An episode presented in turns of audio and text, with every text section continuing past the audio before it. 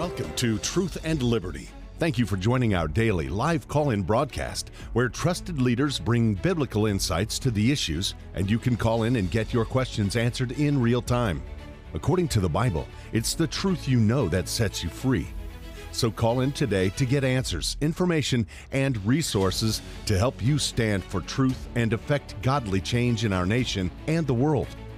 And now here's your host, Richard Harris.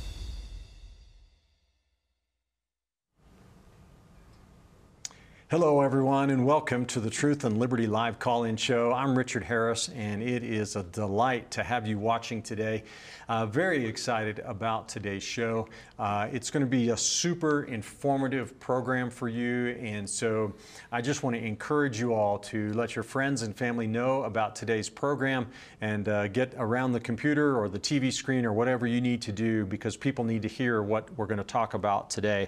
Um, and uh, we've got some real special guests joining us today. I'm going to introduce them and the topic uh, here in just a second. But before we get to that, let me just tell you that this week, uh, at Charis Bible College in Woodland Park, Colorado, we are going to be hosting the kickoff event for Flashpoint Live, the Rescue America Tour. So this Thursday and Friday, February 8th and 9th, uh, Flashpoint is going to be here in Woodland Park at Charis Bible College. Gene Bailey, uh, Andrew Wommack, Lance Wallnau, Kylie Jean Tannehill, Mike Lindell, Hank Kunneman, Luke Ball, and Rick Green are all going to be presenting and speaking during during this amazing uh, conference. So you won't want to miss this. If there's any way for you to get out here, you need to do that. Just go on awmi.net slash events. You can check out the um, you can check out the agenda. You can uh, find a link where you can register for this. You do need to register. We expect a nearly full or a full house uh, in our auditorium here for this event. So that's this Thursday night and all day Friday. It's going to be awesome. Also, February 15th through the 17th, Andrew Wommack is going to be in Riverside, California at the, his Gospel Truth Conference there. And uh, it's going to be a great event. He'll be ministering along with our favorite uh, brother, Duane Sheriff. So the 15th through the 17th in Riverside, California. You can also find that information on awmi.net slash events. That's going to be a great event. So if you live out there in that area, please check that out. Also, folks, wanted to mention today, if you're not a member of the Truth and Liberty Coalition, I want to encourage you to prayerfully consider becoming one. Uh, what we do, what we do here at Truth and Liberty, based on the generosity of our members. And uh, you can be a part of spreading the gospel and the good news and the, the biblical worldview and influencing our nation toward toward Christ by becoming a member of Truth and Liberty. Just go on our website to the Give button, sign up to make an automatic recurring contribution of $5 or more. It's like, you know, a Starbucks coffee once a month to help save America, right? So you can be part of Truth and Liberty, a member by doing that. Would you consider doing that today? Just go on truthandliberty.net. We would be eternally grateful for your generosity. All right, guys, so we've got a great show lined up for you today. Guess, my guest today uh, are a group of folks who are working on a set of ballot questions initiatives to get questions in front of the people of the state of Colorado this year, this November, on the question of uh, this transgender LBGTQSZ, whatever, uh, radical ideology that has swept the nation and that is robbing our kids of their God given uh, identity and purpose and freedom. And uh, there are very few issues uh, facing us today that are more important than this one. This one is critical and it's huge, and I'm just so honored to have these guests on the show. First, I want to introduce to you Greg Lopez. Greg is the leader of a new organization that has been formed called Protect Kids Colorado. Mm-hmm. Greg is a former candidate for governor of the state of Colorado. That's In right. fact, that might have been the last time you were on the set, is when you were running yeah. for Colorado and he's a good friend. He's uh, one of these guys who's um, fighting in the trenches day and night to, to turn Colorado back red. Greg is an Air Force veteran. His wife uh, and he have three kids. Lisa and he have three kids, um, all adults now, and he lives in Elbert County and is just uh, an, an, amazing guy. And we're so glad to have you on the set, Greg. Uh, next, I want to introduce to you Kevin Lundberg, former state senator Kevin Lundberg. You served in the Colorado House of Representatives and Senate for 16 years, I think. I might have be counting too many there, but you tell me. From the wonderful county of Larimer County, and um, he's an ally, a, a, comrade in arms in all these things, a great leader in our state, and is really a critical part of this whole venture. Kevin, thank you for coming on the show. Well, Richard, it's great being with you. And uh, yeah, after 16 years, uh, well, term limits ended my career in the legislature, but the fight continues, and we do what we can where we can. Amen. Amen. Well, also, I want to introduce to all of our viewers Erin Lee. Now, Erin and Kevin have also been on the Truth and Liberty show together recently. Uh, they're going to be actually at Charis, uh, I think, in a couple weeks to uh, air the documentary Art Club. And so, Kevin, I should have mentioned this when I was talking about you, but Erin, you're a mother in northern Colorado, and uh, your story is um, one of near tragedy, you might say, or maybe it is tragic still to this day. But your daughter, 12 year old daughter, was actually secretly recruited into an LGBTQ transgender indoctrination session that she was told and you thought was going to be simple art class. Turned out she was taught, taught about uh, polyamory, gender confusion, suicide, uh, puberty blockers, and all the stuff, and came home basically said, Mom, guess what? I'm trans. Sent her on an 18 month journey, if I remember right. Uh, spiral downhill that ultimately ended in a suicide note. Praise God that she didn't commit suicide and she was able to turn around with your help and your husband's help. And today uh, she's a lot better. And we want to hear more about that as the show goes on. But you're now fighting the good fight for the rights of our kids and the rights of parents across this country. Appeared on news shows everywhere. Your story is now part uh, is featured in Art Club, a documentary that Kevin has produced, and we'll talk about that more later. But Erin, thank you so much for coming on the show today. Yeah, I'm so glad to be back. Awesome. Last, guys, I want to introduce to you Linda White, who's a newcomer, a newbie here on Truth and Liberty, but I'm super excited about it. Linda is the um, a mother of two and grandmother of eight kids, great grandmother twice. It says Gigi here. That must be what the little ones yes, call you. That's what they call okay. And and uh, she worked for more than 30 years in the medical field, including missions work to uh, Latin America, and served as a medical guardian with Rocky Mountain Honor Flight. That's interesting interesting. I'd love to know more about that, where she helped veterans go to personally visit memorials uh, for conflicts that they were a part of. And um, you've graduated from leadership program of the Rockies, and you formed an organization called Grandparents for Kids. And uh, you're energizing grandparents across America to stand up for our grandkids' education and leave a legacy of academic focused learning and love for our country. Linda, uh, way to go, and thank you for coming on the set today. Thank you for having me. All right. Well, wow, what a crew we've got assembled here, right? uh, we could slay some giants today, I think. Um, listen, we're going to be talking about what is going on in this incredible world we're living in now with transgender and LGBTQIA ideology, the radical stuff that's happening. Now, Greg, let me just start with you. This coalition that you formed, concerned Coloradans called Protect Our Kids. What is it that you're trying to accomplish through this organization? You know, Richard, Colorado is facing a lot of the challenges that other states across the nation are. And that is that we now have elected officials that are representing and passing laws that are really hurting families. And so recognizing that here in Colorado, uh, the Republican voice or the conservative voice is not being heard very well we decided to bring together a coalition of parents, grandparents, citizens, people that really care about the structure of the family, our children. We want to make the family stronger, but ultimately, we also want to make sure that we're promoting protecting children because they're the most vulnerable in our society. Mm-hmm. And so, what we're doing is we're introducing initiatives that we're going to put on the ballot in November. Mm-hmm. And these initiatives are strictly laws that the people are going to be able to pass that protect the fundamental rights of parents to be actively involved in every aspect of their upbringing, to nurture them, to be involved in their education, to be involved in their sports. And so, because the parents have lost their voice, we're trying to bring it back. Mm-hmm. And so this is something that it's a statewide effort. And so the group that we put together, some of these guests, as you know, like you said, we're going to be able to slay some giants mm-hmm. because we have giants in front of us. You know, but you know what? They may be rich and they may have a lot of money, but we have the Lord on our side, mm-hmm. and we know we're fighting for the right reason. Yeah. And it really is us against them. And so we're going to continue to move this forward because it's something that Colorado needs to show the rest of the nation that we protect our kids. Yeah, amen. Well, folks, you're watching. I just want to touch base with those of you who are just tuning in. This is the Truth and Liberty live call-in show. We're talking with a panel of experts today on some ballot about some ballot initiatives that are we're in the process of getting introduced uh, and approved to go on the ballot this November in the great state of Colorado. It's something that's happening all over the country. This is the Colorado uh, version of it, and this is to protect uh, our kids and to restore the rights of parents in our state to protect kids.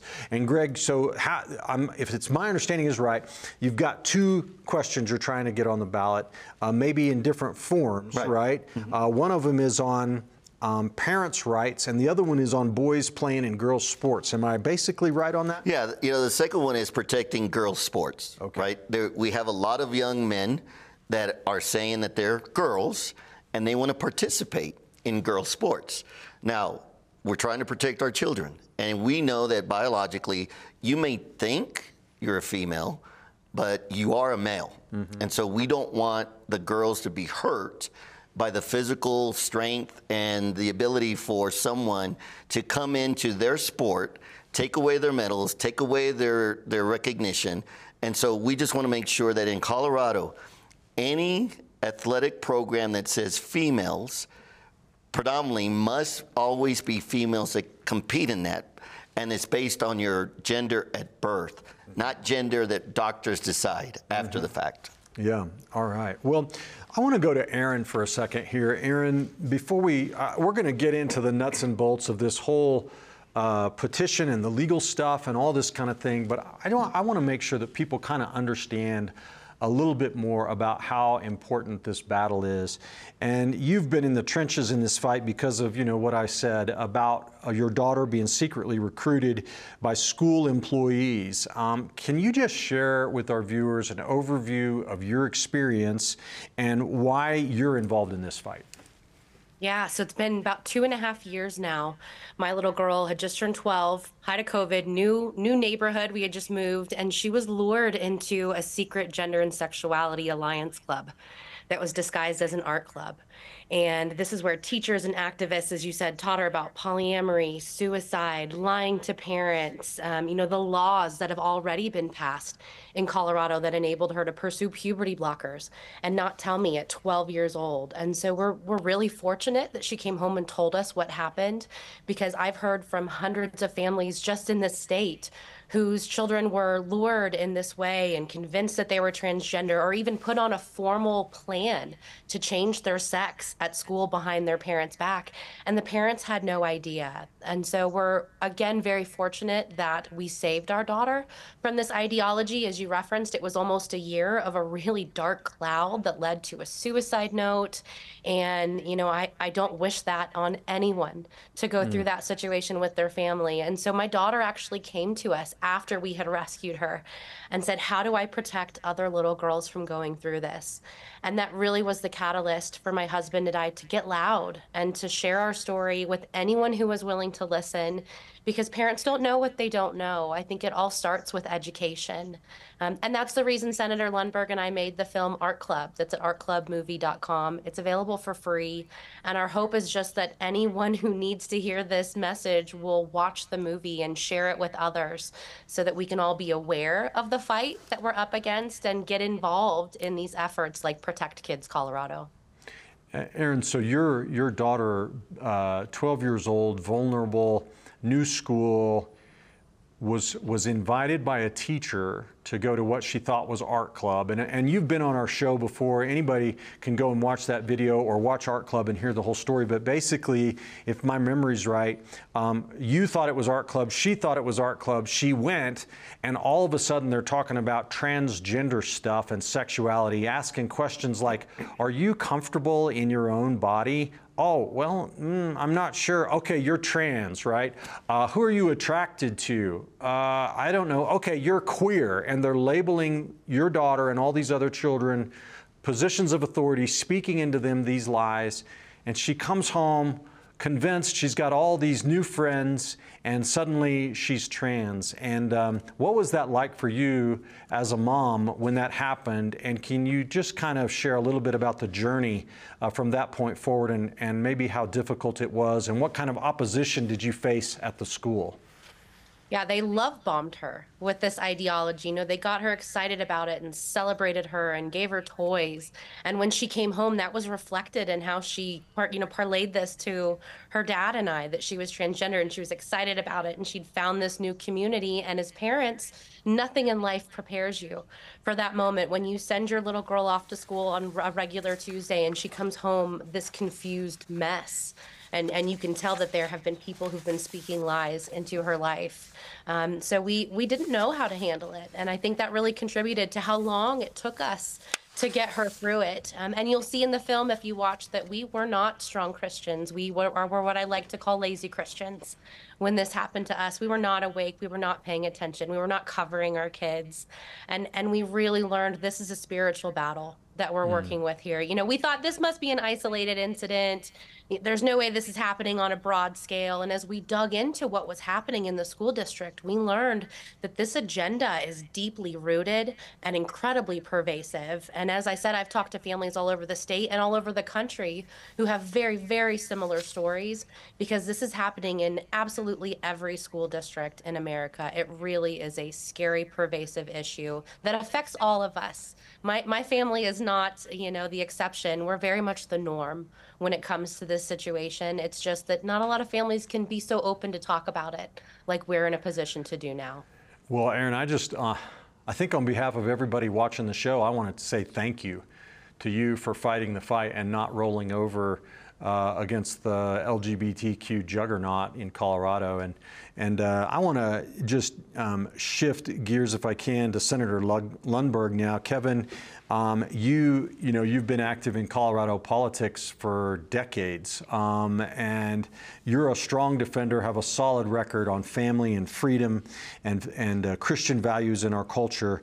Can you share with, uh, uh, with our viewers how did you get involved in making Art Club, the movie, and what was that experience like for you as you discovered uh, the facts and the truth about what's going on in our schools? Well, as Erin uh, said, she's gotten loud and she talks to a lot of groups. And uh, uh, one of those groups, it was actually a group of pastors up in Fort Collins, Colorado. Uh, they asked me to come and give the perspective on how in the world did these laws get uh, put together this way to just explain the legislative side. So I did, and that's the first time I heard her story. And I was aware in general as to what the problems were, but but to hear it firsthand from somebody who has experienced it directly uh, was was powerful, very powerful. And they asked me to come back and, and speak at another event with Erin as well. And again, the the, the same thing. I, I'm, I'm I'm thinking this message needs to get out not just to a few people here in northern Colorado, but really to the entire nation. So so I asked her, so who's doing the documentary? mm-hmm. and, and I, I have a little bit of background in that. I've been mostly involved in the political arena, but through through the years, I've done some media production and a couple of documentaries under my belt, and so I knew a little bit on what it takes to put it together. And and uh, so we started to work on that, and, and it took about a year and a half to get it all put together right because there's a lot of work to just capture um, you know, one situation essentially, but we've we've tried to fortify it with some uh, some experts from around the country that that understand various aspects of it, and and uh, I'm very pleased with with what uh, really God has allowed us to put together. Um, it's uh, it is a pretty powerful film that we're getting remarkable responses on, and not because it's some flashy, you know, production no, it's just the, the true, unvarnished facts of what has happened with this family. And it's a good story because they were influenced by, uh, well, for one thing, they found a good church, and and they discovered that that God's ways and uh, is is much beyond our ways in every way and their family is flourishing and, and they they figured out a whole lot that needs to be figured out by every family in this country. And and as I say it's it's a message that I believe needs to be multiplied many times. And and then just kind kind of fast forward to we realize that here in Colorado we shouldn't put up with these laws. We, the people of Colorado, have the authority to make laws directly outside of the legislature That's very clearly stated in the Colorado Constitution, and so we're taking advantage of that, and we're doing everything we can in our power to to uh, uh, get through what's called a title board, which is a little bit of a political choke point. But I think we've put 17 measures before them thus far, uh, and uh, they're rejecting most of them on on grounds that really don't matter. Um, but nonetheless, um, we're trusting that God will give us that uh, that end product, which is the ability to go out to the people of Colorado and and get a lot of signatures. It's going to take hundreds of thousands to meet the standards required. Well, But then Kevin, I want to talk about all that. We're going to get to all the ballot stuff, Okay. um, and for sure, absolutely. Uh, I, I want to go back to Erin real quick and ask another follow-up question, and and maybe some of you others also can comment on this. But Erin, many, I believe this is true. Tell me if I'm right or wrong here, but many families in America today are facing a similar situation to what you encountered, and unfortunately, they are not finding they're not able to rescue their children once this ideology gets embedded in them and can you, how bad is it out there for families that are struggling against the uh, recruitment uh, from the transgender movement and their in their kids in school Well, I like to say that every single person in America knows someone who's been affected by transgender ideology. It truly has permeated every area of the American classroom. And so, yes, what happened to us, we got punched in the face with with what what's going on in the schools. But the reality is that kids in classrooms across America, they're having pronoun conversation, they're reading transgender books. This ideology, the seeds are being planted in kids' heads in every classroom, in every school district. And so, you know, families may not have such a serious situation as we did. And, and again, there are thousands of families who are dealing with what we're dealing with. But all children are being indoctrinated with this ideology in their classroom and just in our society. I mean, it's on cartoons, it's in commercials, it's really unavoidable. Um, so parents have got to understand that it's happening and to inoculate their kids from this ideology before what happens to us happens to them. yeah You know, Richard, uh, you mentioned earlier um, that I ran for governor in Colorado, and I can tell you that as I traveled the state and talked to a lot of parents and even high school children in college, uh, they would say, you know what, I have to pretend that I'm gay. I have to pretend that I'm a lesbian so I don't get bullied at school, so that the teachers do not single me out. I have to write papers that I don't believe in just to get an A, just to get a passing grade. What we're seeing here, there is a new religion that has penetrated the schools. If you look at the definition of religion, transgenderism is now a religion because they have a community, they have a belief system, they're trying to do conversion, and it's all happening in the schools. Mm-hmm. And we all know that religion does not belong in the schools, and this is what's happening, and people need to wake up. Parents need to wake up, society needs to wake up. Mm-hmm. There's a new religion that's penetrated our schools, and that's how they're making the conversion. Because if you notice, you talk about how Erin even says parents are not aware. Parents are not aware of what they're teaching their children. And those that get lost are the ones that don't have a good relationship with their parents and they believe that they're not supposed to tell them what is actually happening. Right. Well, and and uh, I want to go to Linda next, but this is for for everybody really.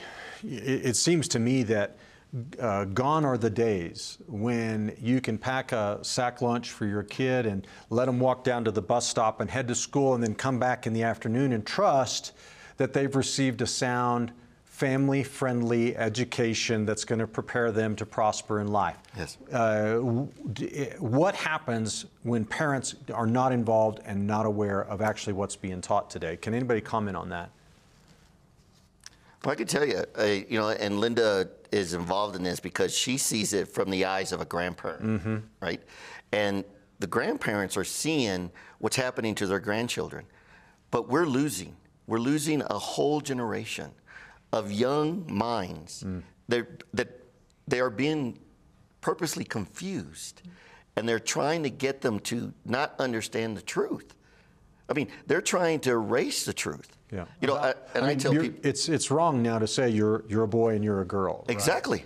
uh, that's not something you're entitled to say to someone. They have to, what, form their own opinion about it? Is that what's being taught?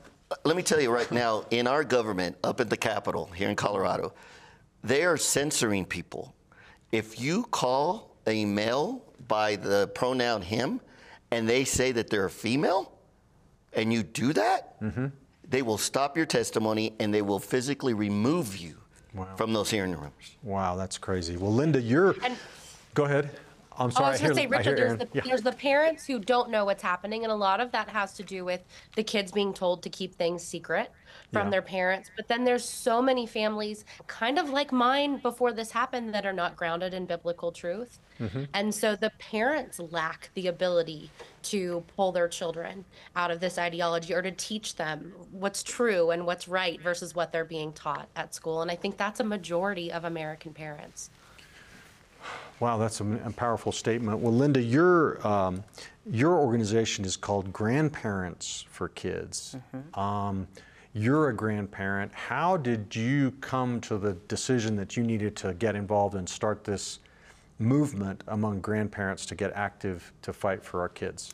Well, it happened in 2020. A lot of things happened in 2020. Um, I started realizing um, what was going on in schools. Um, I have grandkids from young grandkids to old grandkids, and um, I started going to different lectures about what is going on in the schools.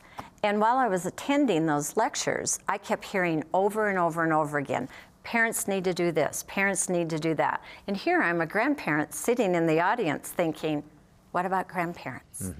We are an untapped army. And as um, Erin has said, um, a lot of parents don't even know what's going on. Think of the grandparents. A lot of grandparents have their heads buried in the sand. They're thinking, I want to go play golf, I want to go eat lunch. I don't, you know, with my friends, I don't know what's going on, nor do I want to. So I came up with the idea, and actually the idea was not mine. I do think it was God inspired um, to, to organize grandparents. So our mission is to inform grandparents what's going on, to motivate them to activate. Mm-hmm. And an important part of Grandparents for Kids is we're not doing this in place of the parents. Mm-hmm. We want to be shoulder to shoulder to help parents. My daughter's a single mom. She's working a full time job and has three kids. She doesn't always have the time to be attending different things, speaking up.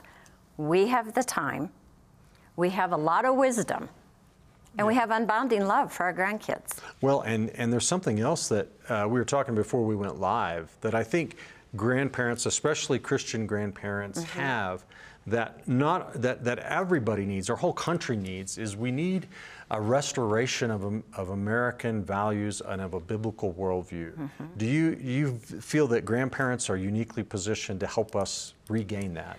Well, we have had an academic focused education where we didn't have all of this going on in the schools. I want that for my grandkids. You're saying we need to get back to that. Exactly. Yeah. And, you know, it doesn't matter who graduates. If you can't read or write, that's a problem. Mm-hmm. And it- there's so much time spent on this other stuff that we don't get back to, ac- we need to get back to academics.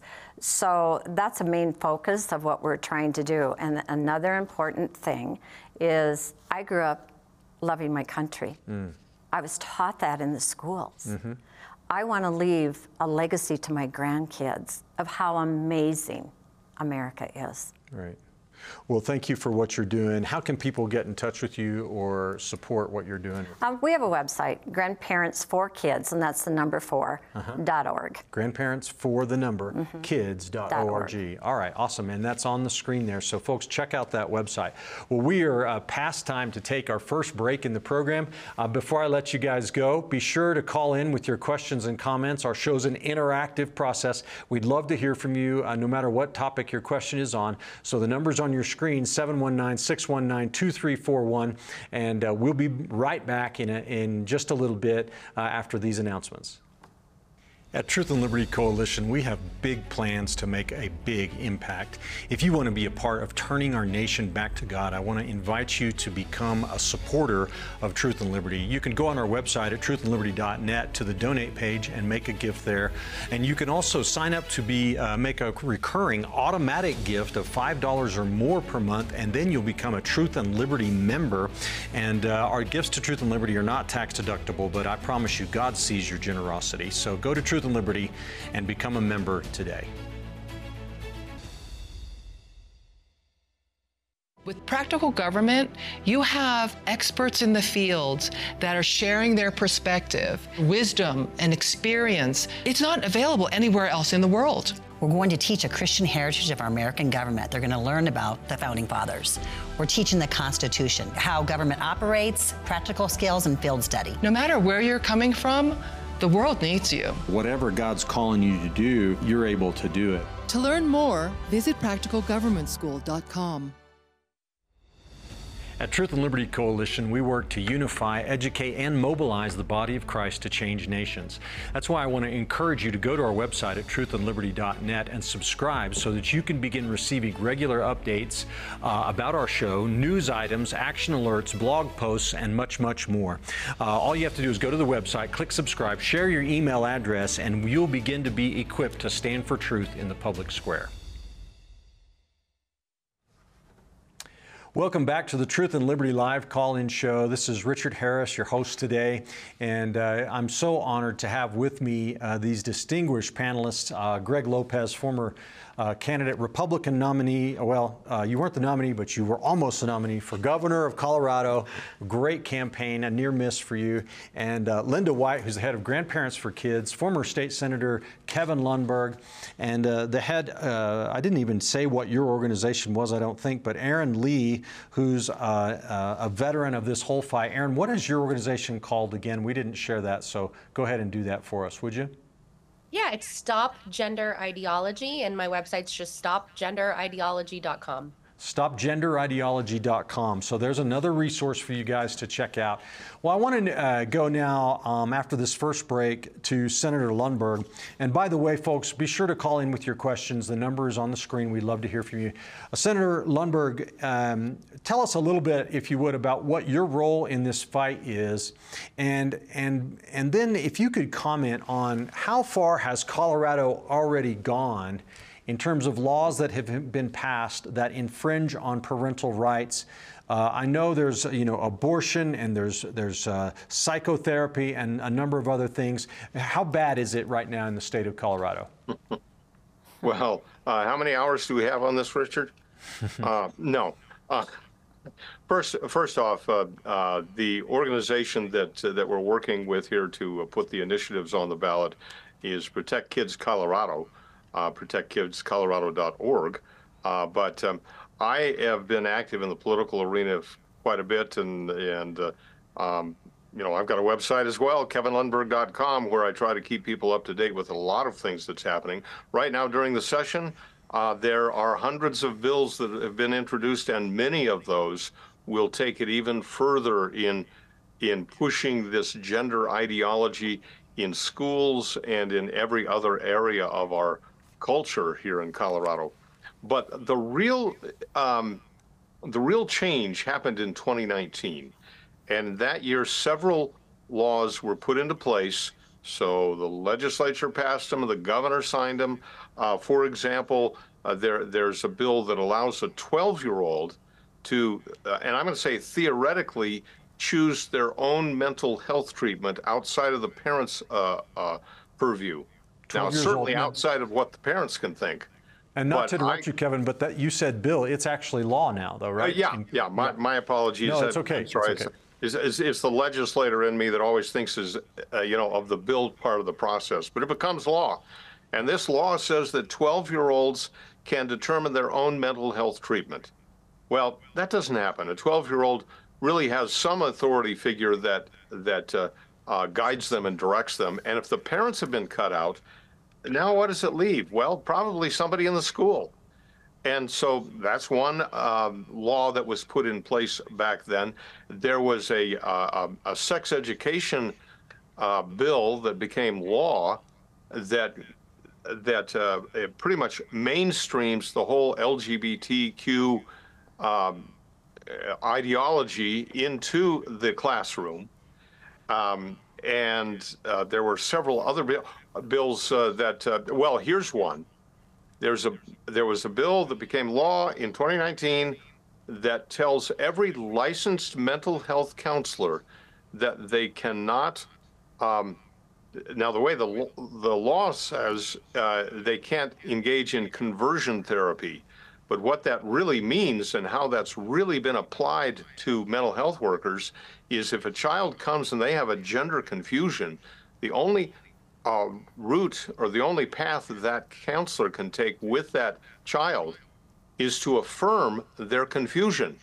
They can't, you know, step them back and say, okay, let's let's look at some other options and figure out if this is really what you mean.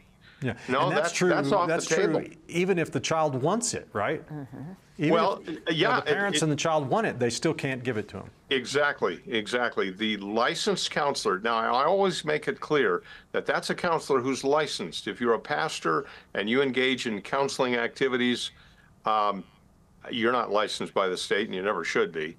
Uh, and you shouldn't be registered with the state or anything else.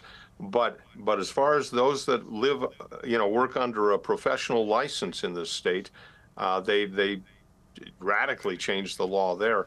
And there were several other pieces. And as I say, every year they they build on that. This year, they've uh, they've got uh, all sorts. Here's one that's actually up for uh, debate today, I believe, um, in in one of the houses in, in the legislature, and and that is to allow somebody who's in prison to change their name.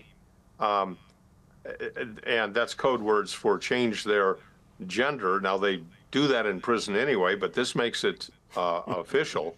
And then there's another one that will require all schools, all public schools, to uh, to abide by whatever pronoun and whatever name any child um, supposedly wants. And and again, we've watched the process. It's not the child just independently coming up and saying, "Well, I want this or that." No, it's some some authority figure saying, "Well, don't you think that you ought to do this instead?" Even as uh, the story that Erin gave for her daughter. Um, Yeah.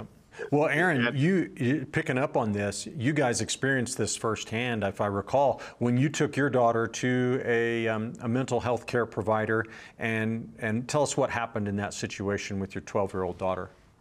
Yeah, we experienced both of these laws that, that Kevin referenced from 2019 191120 that lowered the age of mental health consent to 12, and then 19 1129, which prevents therapists or licensed counselors from doing anything other than affirming. When we took our daughter to a counselor, it made her worse. And so we took her to a faith based counselor who was licensed, and she avoided the issue entirely, knowing that she could not address the transgender issue. And that also just exacerbated our daughter's confusion and depression, and, and we think ultimately led her to suicidality um, because she just wasn't able to, to make sense of what she was going through. Um, but I also want to add these current bills, the one that Kevin referenced that's going through the House today, Tierra's Law. Tierra is a transgender, a man who pretends to be a woman who runs a child drag show ring in Colorado. So he trains young boys to dance provocatively as girls for tips and to be recorded by adults, mostly in churches and adult gay bars.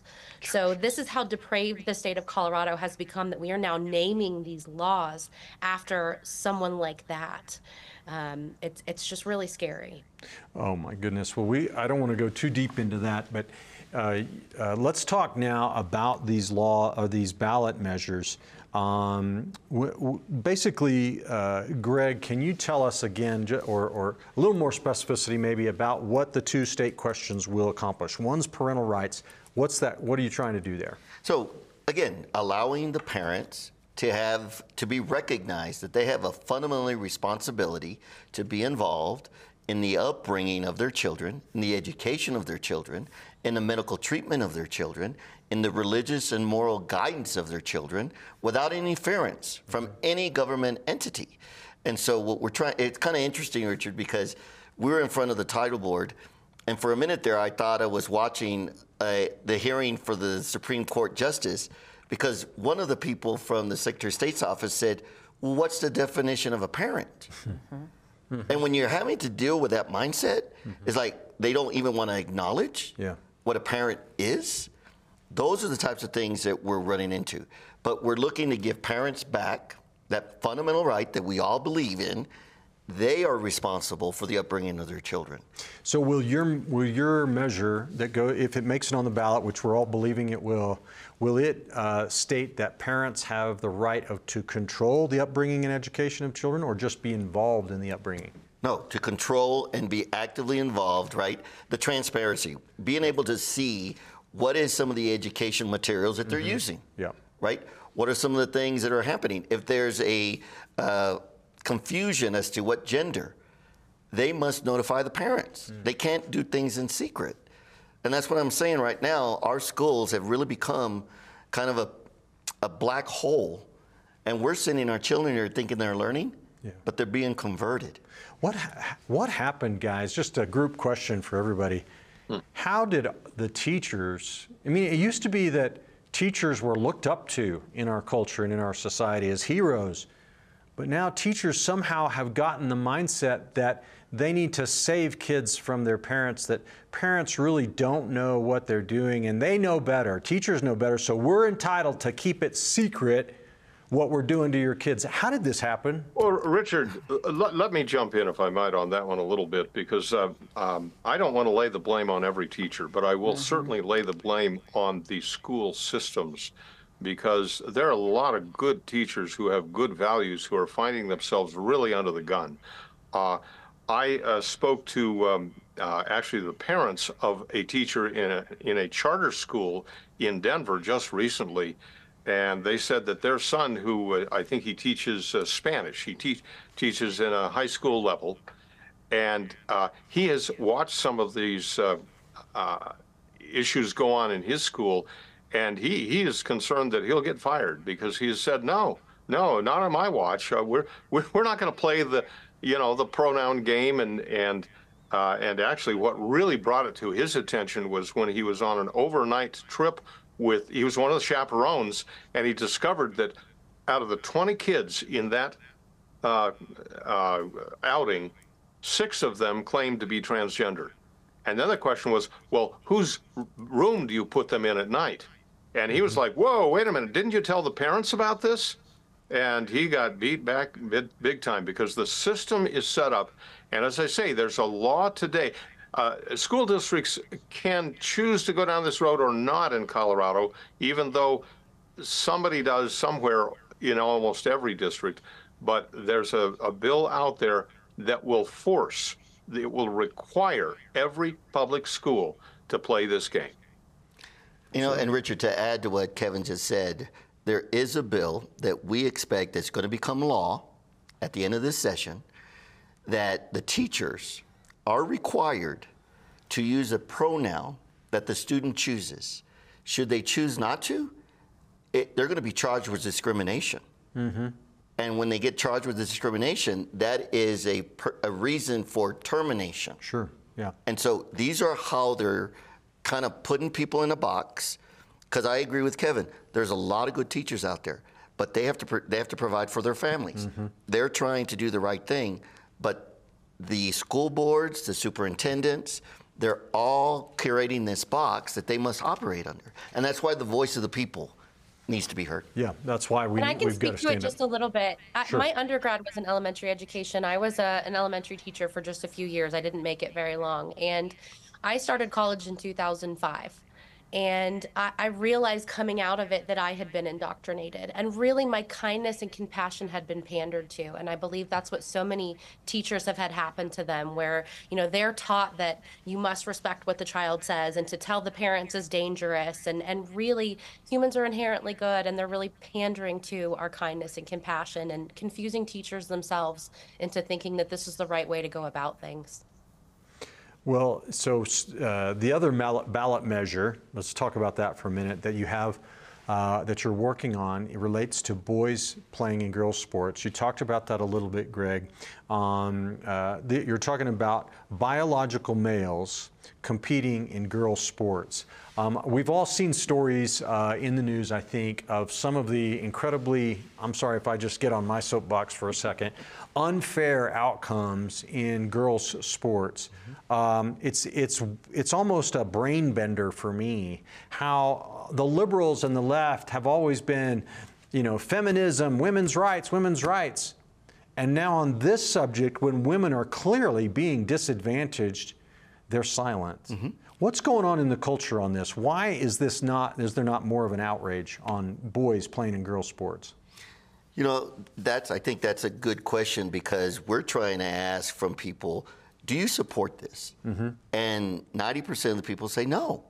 Right? We need to let girls play in the girls' sports and boys playing but for them to come forward, there's this fear factor that's been created, right? That if you speak against what people believe should happen, they're going to come after you. Whether mm-hmm. it's your business, whether it's your career, whether it's your personal, you know, kind of canceling out yourself on social media. And so it is really a tough issue to get people to step forward and say, this is wrong. And that's why these initiatives are going to allow people to have their voice by voting, mm-hmm. right? And, and when you vote, you don't necessarily know who voted which way, but the, the voice of the people will be able to see where Colorado stands. And I'm here to tell you, the parents and the people of Colorado do not support allowing boys to play in girls' sports. Well, Linda, I know that this particular issue is is uh, important to you, and I uh, you, here at Truth Liberty, we're, we've um, got scheduled in May. We're going to have our annual awards banquet. Riley Gaines is going to be our keynote speaker, and I'm so excited to hear Riley. I've heard her before, but uh, I'm I'm really looking forward to this. I think it's going to be great. But if you just take her case as an example, she's a I think she was an 11-time or something all-American swimmer at the University of Kentucky, and she's in the championship meet, and all of a sudden this guy who has over the last few months supposedly transitioned uh, into femaleness, and he swims against her, and they tie in a swim meet, and they choose to give him the trophy, robbing her of the peak of her career accomplishment and she's just supposed to stand there and take it like a good little soldier. And praise God, she hasn't. She's been vocal and outspoken, and boy, but is she paying a price? Um, is this is this just an isolated occurrence, Linda, or is this happening all over the country? It's happening in many places in the country because I know there's in, in California there's a case of a volleyball team, and um, a volleyball senior had a scholarship. Well, playing against her was a male, and that male spiked the ball so hard that it knocked her out. She had a head injury and she lost her scholarship. The reason that I got involved in this, um, I got involved as just a regular old citizen, a regular old grandma. I didn't um, involve our grandparents for kids. This is an individual thing that I believe in that I'm doing. And the reason why is I have a granddaughter that's 16 and she plays competitive volleyball. Well, she's 5'8. Right there, 5'8, she's competing with girls that are 5'10, 5'11, 6'1, 6'2. She has enough hard time competing as it is against females, against mm-hmm. girls. She doesn't need to have to be competing against a boy. Mm-hmm. And even if that boy is 5'8, Yeah. he's got more power than she does. Well, doesn't this whole thing kind of uh, bring to light something? Now, this is just me. I, I, uh, I love to get into these deeper discussions, but for years, right, we've all been told there's no difference between men and women. You can't ever point out any differences between men and women, or you are a male chauvinist pig, or whatever the latest label was, right? But now you look at these sporting events, and who can walk away with any other conclusion but that males are different than females? Kevin, can you comment on this? Is this an opportunity, really in a strange way, for Christians to stand up and articulate a biblical worldview? Well, you know, something that uh, I always wondered about is is um, when God speaks of creating mankind, He says He created them, male and female. He created them, and and then you see that repeated in Scripture. And I, I always kind of scratch my head and say, well, doesn't that seem a little bit obvious or a little bit redundant? and apparently not. I think God knew what uh, we were up against long before we did, that there is a distinct difference, and it's a very complementary difference, uh, which needs to be recognized in our laws for society to function properly. And and and here's another. Let, let, me let me dive a little bit deeper into this as well, because the whole transgender ideology really wipes away the distinctions, uh, or tries to wipe away the distinctions between a man and a woman. And the core institution that God established was the family. And that starts with a mom and a dad, and then it grows from there. Um, it it doesn't work in any other context, either biologically or sociologically, or um, you know, it it's it's the, uh, the again, it's the way God established it, and when we start trying to tear away the, the fundamental building blocks to that, we're really destroying an, an essential element of all of society, not just our culture, but anywhere you, you turn. If, if, if everybody embraced this transgender ideology, we would be left with really nothing to um, to to to to build a good, healthy culture with. Yeah, absolutely. Well, there's always something puzzling about the whole thing to me, which is. Um, um, okay, if there's no difference between men and women, who cares whether your choice to be a man or a woman is recognized? And besides, what are you choosing if there's no difference? If we're all the same, then what is this? It's all like this schizophrenic, uh, yeah. bizarre thing where it matters, but it doesn't matter, and no one knows what the real truth is. But um, uh, moving on, let's go back to the ballot measures. Uh, uh, Kevin, where are we at this point in the process here in Colorado of getting these things right. on the ballot? Well, as, as I said a little bit earlier, we have actually put together 17 different proposals thus far because the title board, and the title board is this uh, uh, this uh, group of three people. One, uh, two of them are political appointees from the Secretary of State's office and from the Attorney General's office, and then one from the nonpartisan uh, legislative staff. But the the two that are political appointees have taken a stance of of uh, uh, they're just supposed to verify is there a single subject, which is a constitutional law for both uh, uh, initiatives and for the legislature. And I've had 16 years of experience in seeing what the single subject means, and it just means it has to fit under a general category, and you can't Christmas tree legislation with all sorts of things. But they've been playing a game uh, with us, and that is if they can find any reason to uh, call it more than a single subject. For example, they they rejected our our first uh, uh, proposal for men and women's sports, or for prohibition of men and women's sports in public schools. That's that's what it does, because they said, well, you've got. Uh, you've got not only the competitive uh, sports programs between schools, but you've got intramurals. Now we've got two different sports programs, so we obviously have two different subjects. So mm. they rejected it on that basis, and, and that's that's absurd. I don't care how you look at it. Um, but we have we're going through a, a, rather lengthy process because when you when you propose something, then because of all the time um, periods you have to wait between things, it, it can take uh, um, a month or better to get something through. But we put 17 uh, pieces together thus far.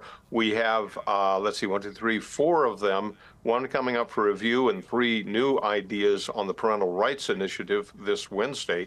Will be before the title board, and then and then move on down to the first uh, stage of the process with the uh, Legislative Council, and I think we've got nine issues there that that we're working on. So we're in the middle of it, and. No Lord willing, we will come out with at least one that we can put before the people of Colorado to say, okay, it's your choice. What are you going to do? And, and to add to that, Richard, what, you know, and Kevin's absolutely correct, the games that they're playing. But the first time we submitted language for protecting girls' sports, the title board gave us title. Mm-hmm. They said, you know what, this is single subject. We, we totally agree with you. You know what, let's, let's give you title there's a seven day window by which someone can challenge the decision of the title board. Well, lo and behold, there was a challenge. And we're getting the attention of certain individuals that do not believe the way we believe. They want the worldview of confusion. And lo and behold, after the hearing, the title board reversed its position and said, you know what, now that we hear this gentleman, Who, who's the gentleman, Greg? It's, his name is it's Mark, uh, he's an attorney. Uh, what's it? Grueskin. Grueskin. Grueskin. Grueskin. Mark Yeah, he's Grueskin. been around for decades doing this sort of thing. Now, like Kevin said, we're going to be in front of the title board on Wednesday.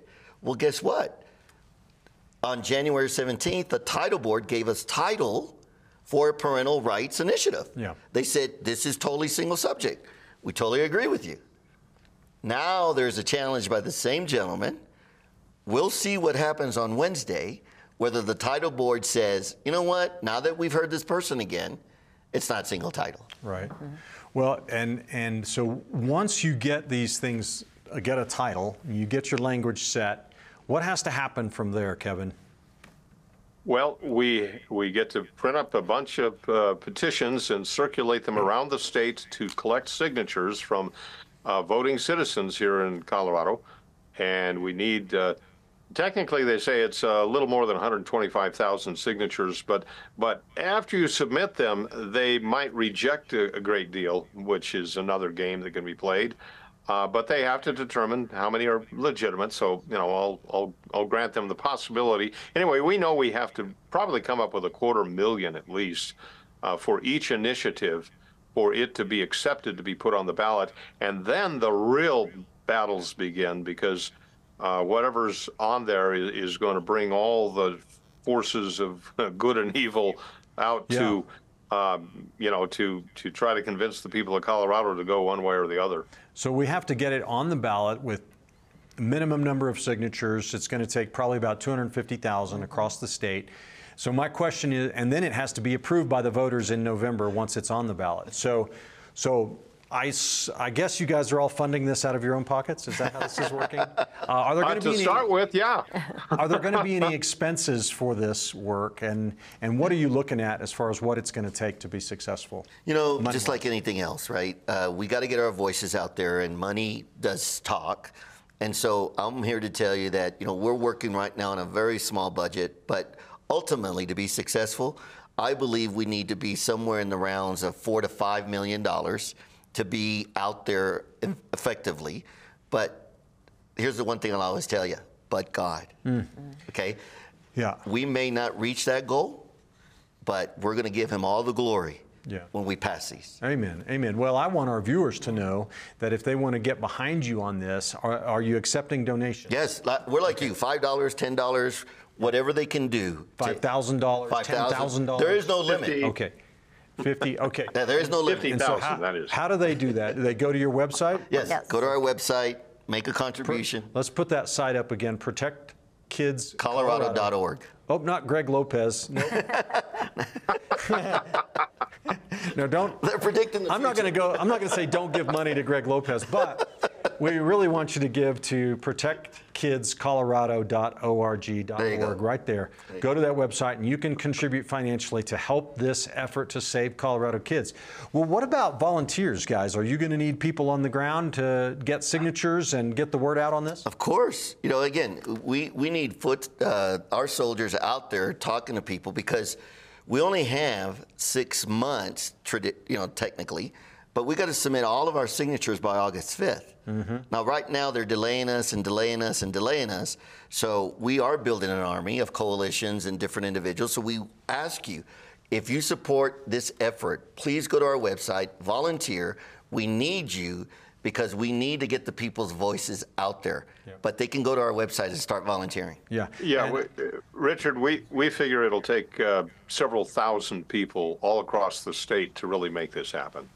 Well, guys, we're we are out of time in this segment, but we are definitely not done here on Truth and Liberty talking about this subject. So I've got to take a break now. It's going to be about 90 seconds, and we'll be right back with this uh, star-studded panel of experts on the transgender movement.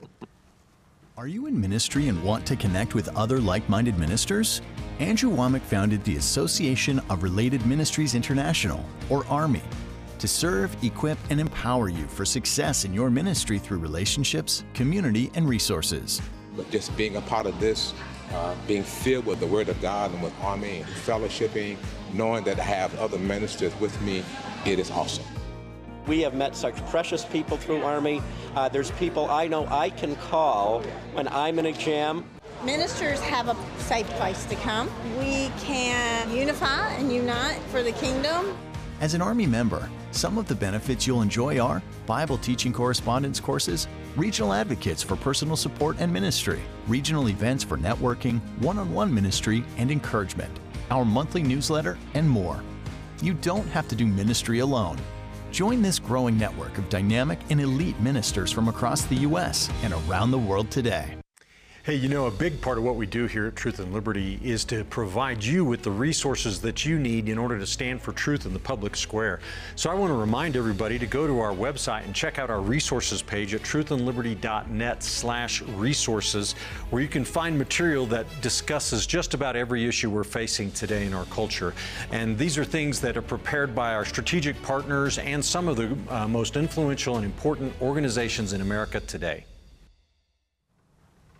All right, folks. Well, we're back here on the Truth and Liberty Live call in show. I'm Richard Harris. My guest today uh, on this amazing program, really, um, you know, are Greg Lopez, former candidate for governor in the state of Colorado, Linda White, the head of Grandparents for Kids, and a, wonderful uh, movement that's beginning, former state senator Kevin Lundberg, and uh, Erin Lee, the head of Stop uh, Gender Ideology. So, uh, and uh, all of them have their websites and they have their own movements, but we're pulling together here across the state of Colorado lots of different leaders, lots of different organizations to fight for our kids against this LGBTQ transgenderism ideology because the innocence uh, and the future, really, of our children is being stolen from them. Uh, and, and we've got to stand up and fight. Kevin, let's go back to you for just a second now. Um, we talked earlier about the documentary that you've uh, produced called uh, uh, Art Club, right? And Right. Uh, and how can people watch this film? And what is your recommendation on how, on how they can actually maybe spread the word? Well, Art Club is a documentary about the uh, the Lee family and, and their wrestling and, and conquering this issue. Really, um, it's it's a feature length uh, film, uh, so you got to put some time aside because we had a lot to say in it. But it's it's artclubmovie.com, uh, and it's available there uh, on our uh, a server that we show and also on uh, Rumble and uh, YouTube, and it's without any paywalls. It's it's uh, free for anyone to view. We've we've had we just topped the 35,000 mark on on the views uh, through those platforms, and that's a good start.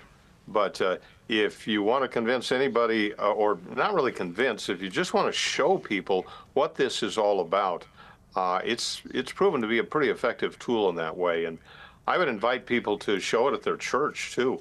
Um, we were were down in Colorado Springs uh, last week showing it to, to uh, the Church for All Nations uh, at a special showing, and on a tremendous response from the people there. Uh, they they understand the problem, and w- when they see it in this very personal, accurate fashion, uh, it motivates people to to uh, uh, to get engaged and get involved because that's what we're trying to do. So, artclubmovie.com will will get you started on the whole thing.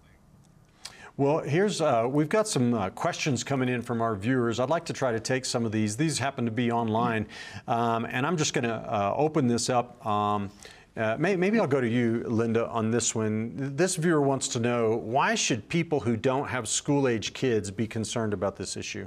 Well, number one, I would say we all pay taxes. Mm-hmm. A lot of our taxes, our property taxes, go to the schools. Right. So if you're a taxpayer and you don't support this ideology, Mm-hmm. that's one reason. Okay. Mhm. All right. Well, um, what what does it mean for the future of our country, Greg, if we don't stop this movement? Well, you know, and I'm glad you asked that because you know what? If you want to see what the future of our country looks like, look at the generation that's coming up, Mhm. right? And it's in the educational system. Yeah. And so if we allow that ideology to take root, what we'll find is in 15, 20, 30 years from now, we won't be able to say male or female. And so when people say, well, I don't have kids in school, this is bigger than kids in school. This is about a worldview. Mm-hmm. What type of world do you believe we should live in. What kind of world do you want to live to the next generation? Yeah. You know, and that's why I tell you this is a religion that's penetrated the schools because the, God told us the world that He wants us to live in. He gave us the book, Yes. right, and tells us how to go about living our lives. They're doing the same thing. They're telling the children what they can say and what they can't say. Mm-hmm. They're telling them what they gotta believe and what they can't believe in. And so we must, as individuals, we have a deep rooted responsibility to protect our children. Mm-hmm. And you know, Abraham Lincoln had a wonderful qu- quote. He said, The philosophy of the schoolroom in one generation will become the philosophy of the schoolroom in the next. Yeah, yeah, the, yeah. I, th- I, I, I'm glad you reminded us of that. I think he was saying the philosophy of the schoolroom will become the philosophy of the nation, Uh, yes, the of the government. government in the next. Yeah, and that's exactly what we're seeing. Well, um, um, what resources? This is for you, Erin. Really, parents out there right now that may be facing this problem with their own kids. Um, are there any resources that you can steer them to that will get them equipped or help them uh, manage, uh, you know, their child's journey uh, through this whole labyrinth of, you know, danger?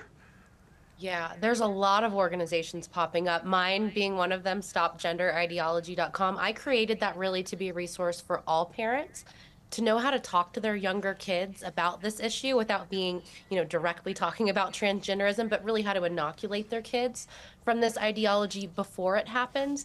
But I also have a whole page on my site dedicated to rapid onset gender dysphoria, which is what my daughter experienced. This all the sudden feeling like they are in the wrong body or they are the wrong sex. And so I, I really want to be a resource for parents going through it. My personal cell phone and, and email are on the site. But there's a couple other really good ones Partners for Ethical Care that was started out of a mom in Illinois who actually lost custody of her daughter to this ideology. Our Duty, um, a mother in California named Erin Friday, who's also a lawyer who offers legal help for parents who are going through this. Um, Gender Intensive, which is therapists who coach parents on how to get their kids through this without going through the affirmation model. And I link a lot of those resources on my website so parents have a one-stop shop to, to have all these different places to turn to because it's it's scary when this happens to you. You don't know where to start, um, and I want to be a place where they can start. Okay, that's great. Well, I'm gonna I'm gonna double check and make sure we've got your site linked on our site on Truth and Liberty's resources page because that sounds that sounds amazing. Erin, um, the um, American Academy of Pediatricians has issued some fact uh, papers on this, um, and and they they say in there that the adolescents who think they're transgender have experienced on average five childhood traumas or suffer from mental illness prior to developing signs of gender dysphoria. Now, um, and, and then another stat that goes along these lines is that 88% of gender dysphoric girls and 98% of gender dysphoric boys will desist from that if their biological identity is affirmed right? So to affirm them in their biological, it, it, that's the solution to bring them out of it. And yet we're doing exactly opposite. Here's my question for you, though. We're we're supposed to believe that we're born that way. The girls are being taught, oh, you uh, you were actually you're actually a boy put in a girl's body. And the other way around so what we're we're really doing is fixing your true identity. These two things are incompatible right? The science doesn't back up that philosophy. Am i right on this? You're absolutely right. Research has shown that if you just leave kids alone, majority of them will desist from this ideology. But research also shows that if you affirm their confusion, they are almost 99% likely to go down the path of physiological transition, meaning taking the drugs and potentially surgeries. And it really leads one to believe that that's the goal. Yeah. that they, you know, the other side understands this and they're making lifelong medical patients out of these children. And, and thank God we caught it before my daughter was put onto that conveyor belt because we came that close due to the laws here in Colorado. Well, um, lots of uh, more statistics on this. Let me go to Kevin with, with this next question, and then we're going to take some callers who are holding on the line. But uh, the, the same Academy of Pediatricians, Kevin, their stats show that a long term study of transgender adults who underwent hormone uh, treatment and surgery, sex change surgery, revealed a suicide rate 19 times that of the general population. And then we also see stats that there's no evidence that puberty blockers and cross sex hormones reduce the risk of suicide. What does that tell us about this whole movement? Well, uh, uh first, let me say that the the studies that are out there, uh, you've got to be very careful with. But but uh, when you do look at it, no, it, it's it's a bad road to go down. As a matter of fact, I read just yesterday, and, and this is a source I have a great deal of uh, um, uh, what I don't trust a whole lot, but the World Health Organization has even come out and said, you know, this isn't good for kids. Mm. This should not be done. We shouldn't we shouldn't push them this direction. We shouldn't provide medical care to push them down that road. And and uh, we've mentioned the word surgeries. Um, these are mutilating surgeries. I'm not going to go into graphic detail. I'm just going to say that it's it's it's uh, it's it's just monstrous what they propose and do to children. Yeah. No, they and, have to uh, mutilate, right? They they're uh, girls who have entered puberty. They're actually removing their breasts and they're yeah. constructing false genitalia, right? Am I wrong on that? That's what they're doing. You you are unfortunately very correct, and and and actually, uh, some of the early uh, experiments in this happened here in Colorado, down in Trinidad, decades ago. Uh, so unfortunately, Colorado has a very, very dark history in this area. It just feels uh, like people Frankenstein's monster here. I mean, this is child abuse. Yeah, this absolutely. is real child abuse, and yet it has become the accepted norm and the encouraged direction in our schools, in our government agencies, and far too many medical uh, people have bought into it as well. Well, let's uh, let's go to a couple callers we have waiting on the line now. I want to go to Sandy, who's a Truth and Liberty member and uh, is from the uh, still wonderful state of California. Sandy, thanks for calling in. How are you today? Fine. How are you? I am blessed. What's your question? Um, just wondering if you had heard of the fight to rescue twin boys that were adopted by podcasters Shane Don, Dawson and his partner Ryland Adams. They're from Colorado. Victor Marx is trying to rescue these little boys. Um, these men are for pedophilia, and he wants to rescue them and take them away. So he's asking if we know of anybody in Colorado that's in a government role that can help them. And he's asking for them to send, uh, to email him.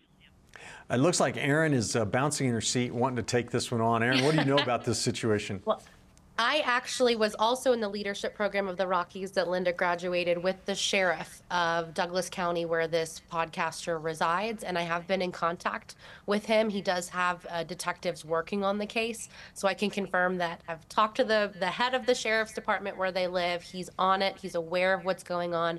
I don't have any updates on that, but I encourage people who are concerned to reach out to him. His name is Darren Weekly uh, the sheriff of Douglas County here in Colorado and continue to express concern because he has the authority to do something.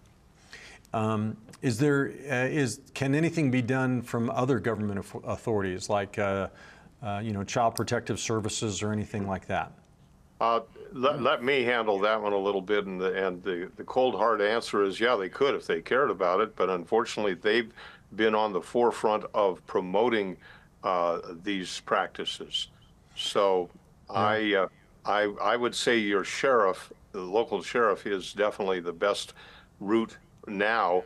Colorado law is uh, is is not in favor of uh, um, protecting kids when it comes to these issues, and, and it's so ironic because um, where where was it? I was hearing uh, that uh, uh, if oh I, I, recall it was a school board member on a call earlier today where uh, in the uh, school, they were talking about how they wanted to protect kids from pornographic material uh, over the internet, which is a good thing.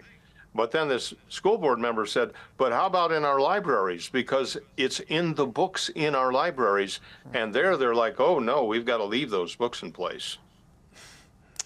Well, um, all right, folks. So, what was the name of that sheriff again, Erin? Real quick. I want people to hear this one more time. Darren Weekly, the sheriff Darren of Douglas County in Colorado. right. So, Darren Weekly, sheriff, Douglas County, Colorado. Guys, light up his phone tomorrow. Why don't we do that? Okay. Tell him uh, you stand behind him and that he needs to take action to protect those kids in the Shane Dawson matter. All right. Thank you, Sandy, for your question. Next, let's go to Randall from Colorado. Uh, thanks for calling in, Randall. It looks like you are a Truth and Liberty subscriber and a student. Uh, thanks for calling in, sir. All right. Um, my question, thank you for taking my call, Richard. My question is Isn't this really just Marxism repackaged and an attempt to throw off God in the culture and society? All right. Well, very, very good question. Interesting question. Kevin, would you like to be the first one to talk Well, about yeah, that? uh, a- actually, the short answer is yes. A little bit longer answer is watch Art Club. Uh, because in that documentary, we actually do, do delve into that aspect, the you know the, the background of this philosophy, and and that is precisely what what is uh, presented is uh, is uh, this ideology is really pushing towards a lot of different agendas, but one of which is uh, the the breakdown of of the uh, um, of our culture, and it's it's a spin-off of some of the Marxist ideals and practices that are uh, that are are in place. Mm. Yeah, the uh, rejection of God, pitting one group against another group, and uh, intentionally destroying the foundations of a society. Marxism and communism recognized from the beginning that the family is the enemy of the state and would subjugate the, the parental authority um, to the authority of the state in every aspect of life. So, so in one sense, yeah, this makes that we can connect those dots. Well, and, and Richard, this is really a strategic initiative that they're doing. yeah. They have a long-term agenda. They have a long-term goal. You know, and you just described it, right? Undermining the family, undermining the truth. Und- and, the, and when you listen to the language, when you listen to some of the words, right? Even the, the whole equity, diversity, inclusion, right? All mm-hmm. these words sound like, well, what's wrong with that? Right. It's how they're doing it behind the scenes Mm-hmm.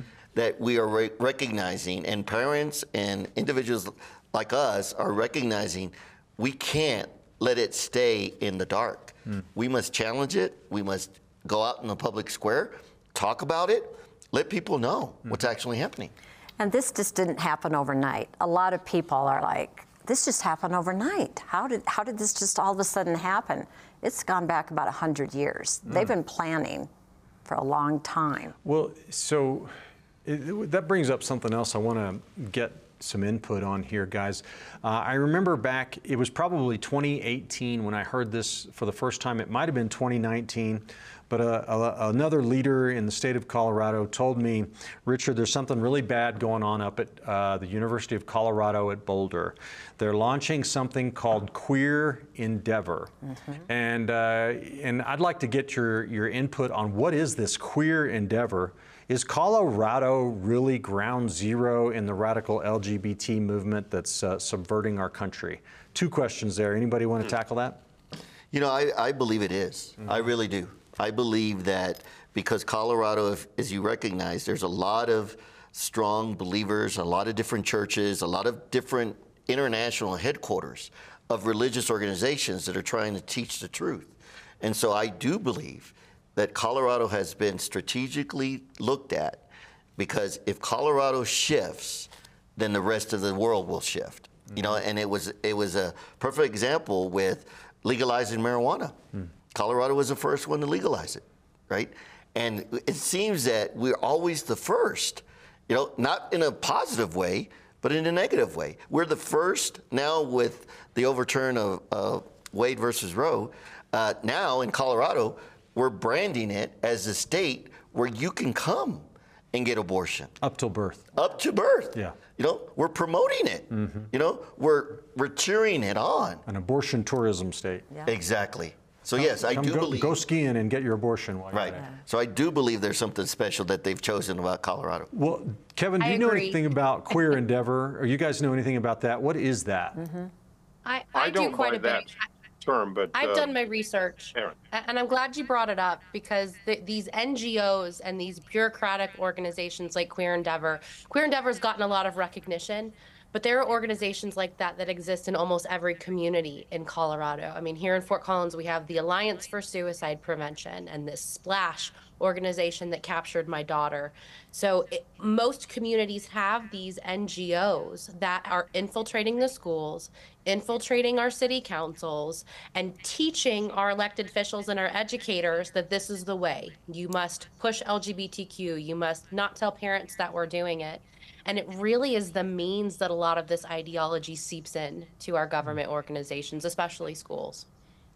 Yeah, and th- there's a bit of a historical uh, perspective I think we need on this too, because uh, back in 1992, uh, an amendment was passed. It was called Amendment 2, that simply stated that uh, there shall be no special rights afforded uh, for homosexuality. No special rights.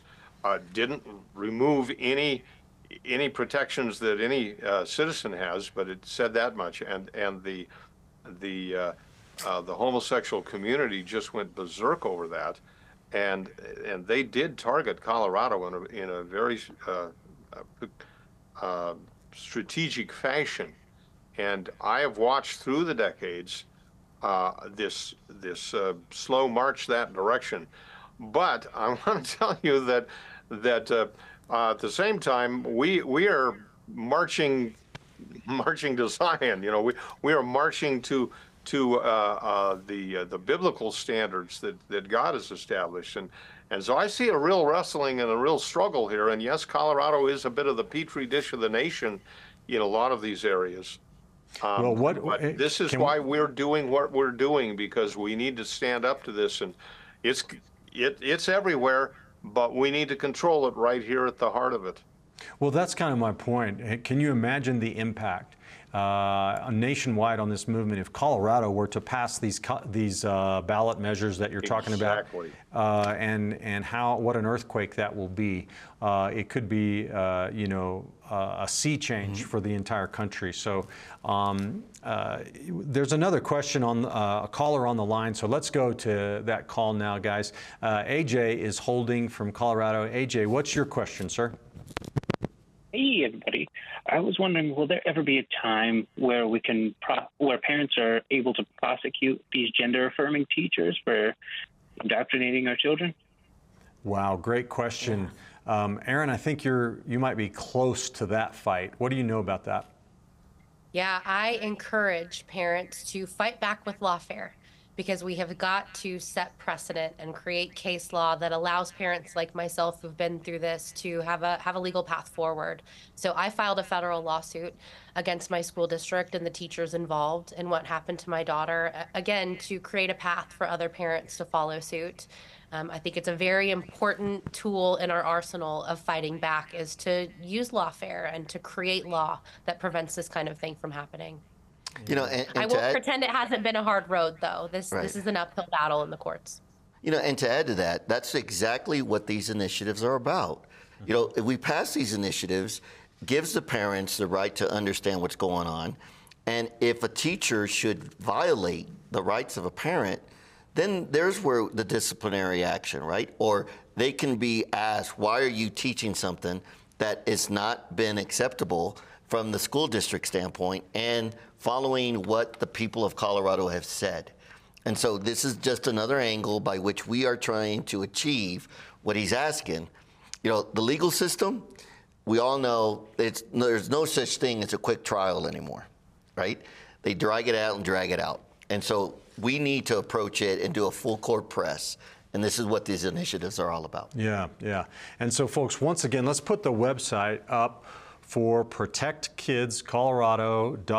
protectkidscolorado.org, where you can get involved to make a difference to cause this earthquake that we're talking about, both with your time as a volunteer and hopefully with your finances as a contributor. So uh, let's let's stand up. Let's come together here. And and you don't have to be from Colorado.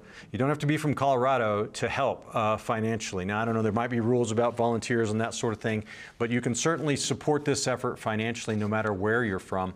And I I, um, I want to kind of finish up the broadcast here by going back to the question, the last question was about teachers. Thank you, AJ, for calling in with that. We talked a little bit about that before.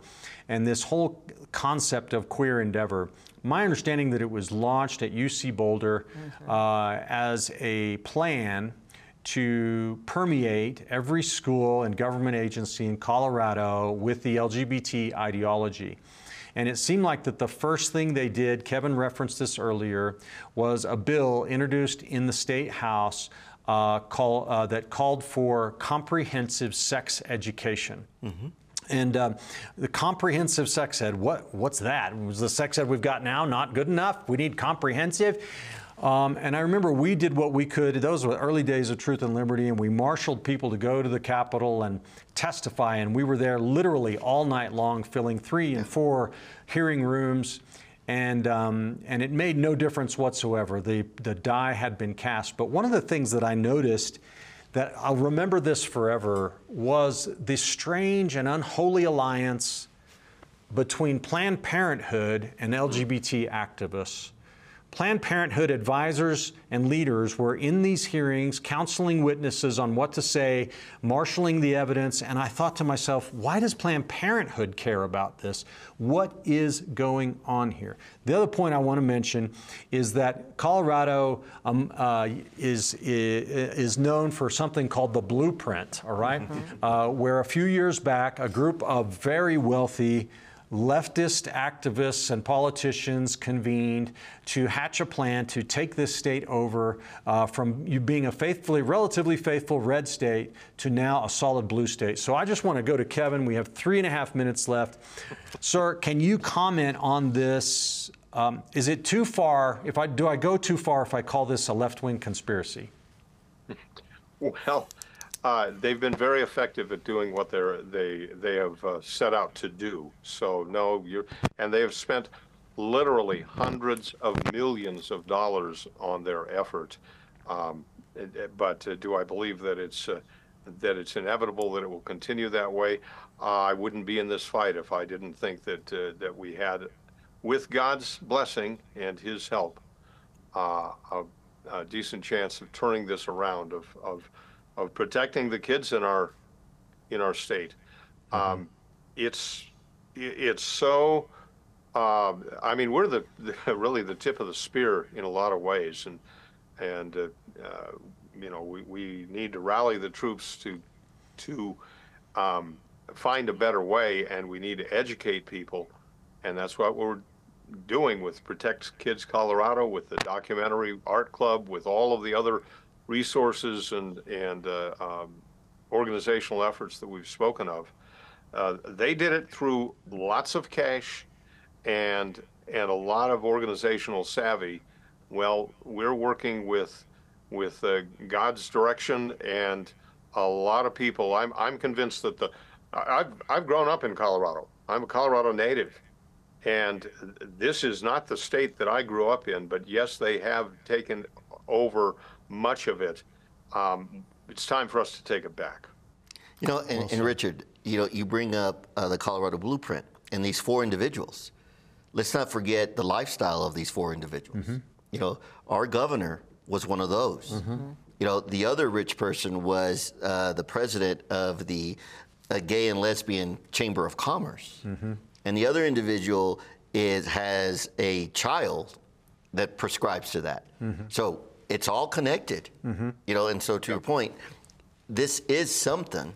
It's an agenda, mm-hmm. and like Kevin said, they've been very effective in their agenda, and it's time for us to say enough. Yeah. Yeah, why? And because they're they're hurting our kids. Mm-hmm. That's why we're saying protect the kids. You want to do this when you're an adult. You want to do this when you're no longer in school. That's entirely up to you. But you must live leave our kids alone and do not do it in the schools. Right. Well, Yeah. we're down to less than a minute uh, left in today's show. I want to just ha- go around the horn here real quick, and would each one of our guests again tell the folks your website where they can connect with you and get involved to make a difference? Let's go ahead and start with Erin, who's the first on the screen to my right.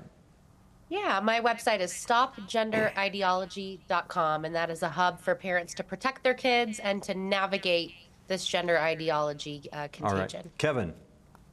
I'm going to say artclubmovie.com is the important place to go for uh, telling other people about the problem. Absolutely. Linda. Grandparentsforkids.org, so grandparents can get involved. Greg. ProtectKidsColorado.org. And that's the one for the ballot initiative. Uh, and so we're all together on this, guys. Uh, join in and be a part. And we'll see you again tomorrow on the Truth and Liberty live call in show. Thank you for joining today's Truth and Liberty livecast. You can watch today's and past livecasts in our archives at truthandliberty.net. Our goal is to educate Christians and connect them with resources and organizations to help them impact their sphere of influence. You can help us accomplish this by making a donation at truthandliberty.net/donate. Join us next time for more Truth and Liberty.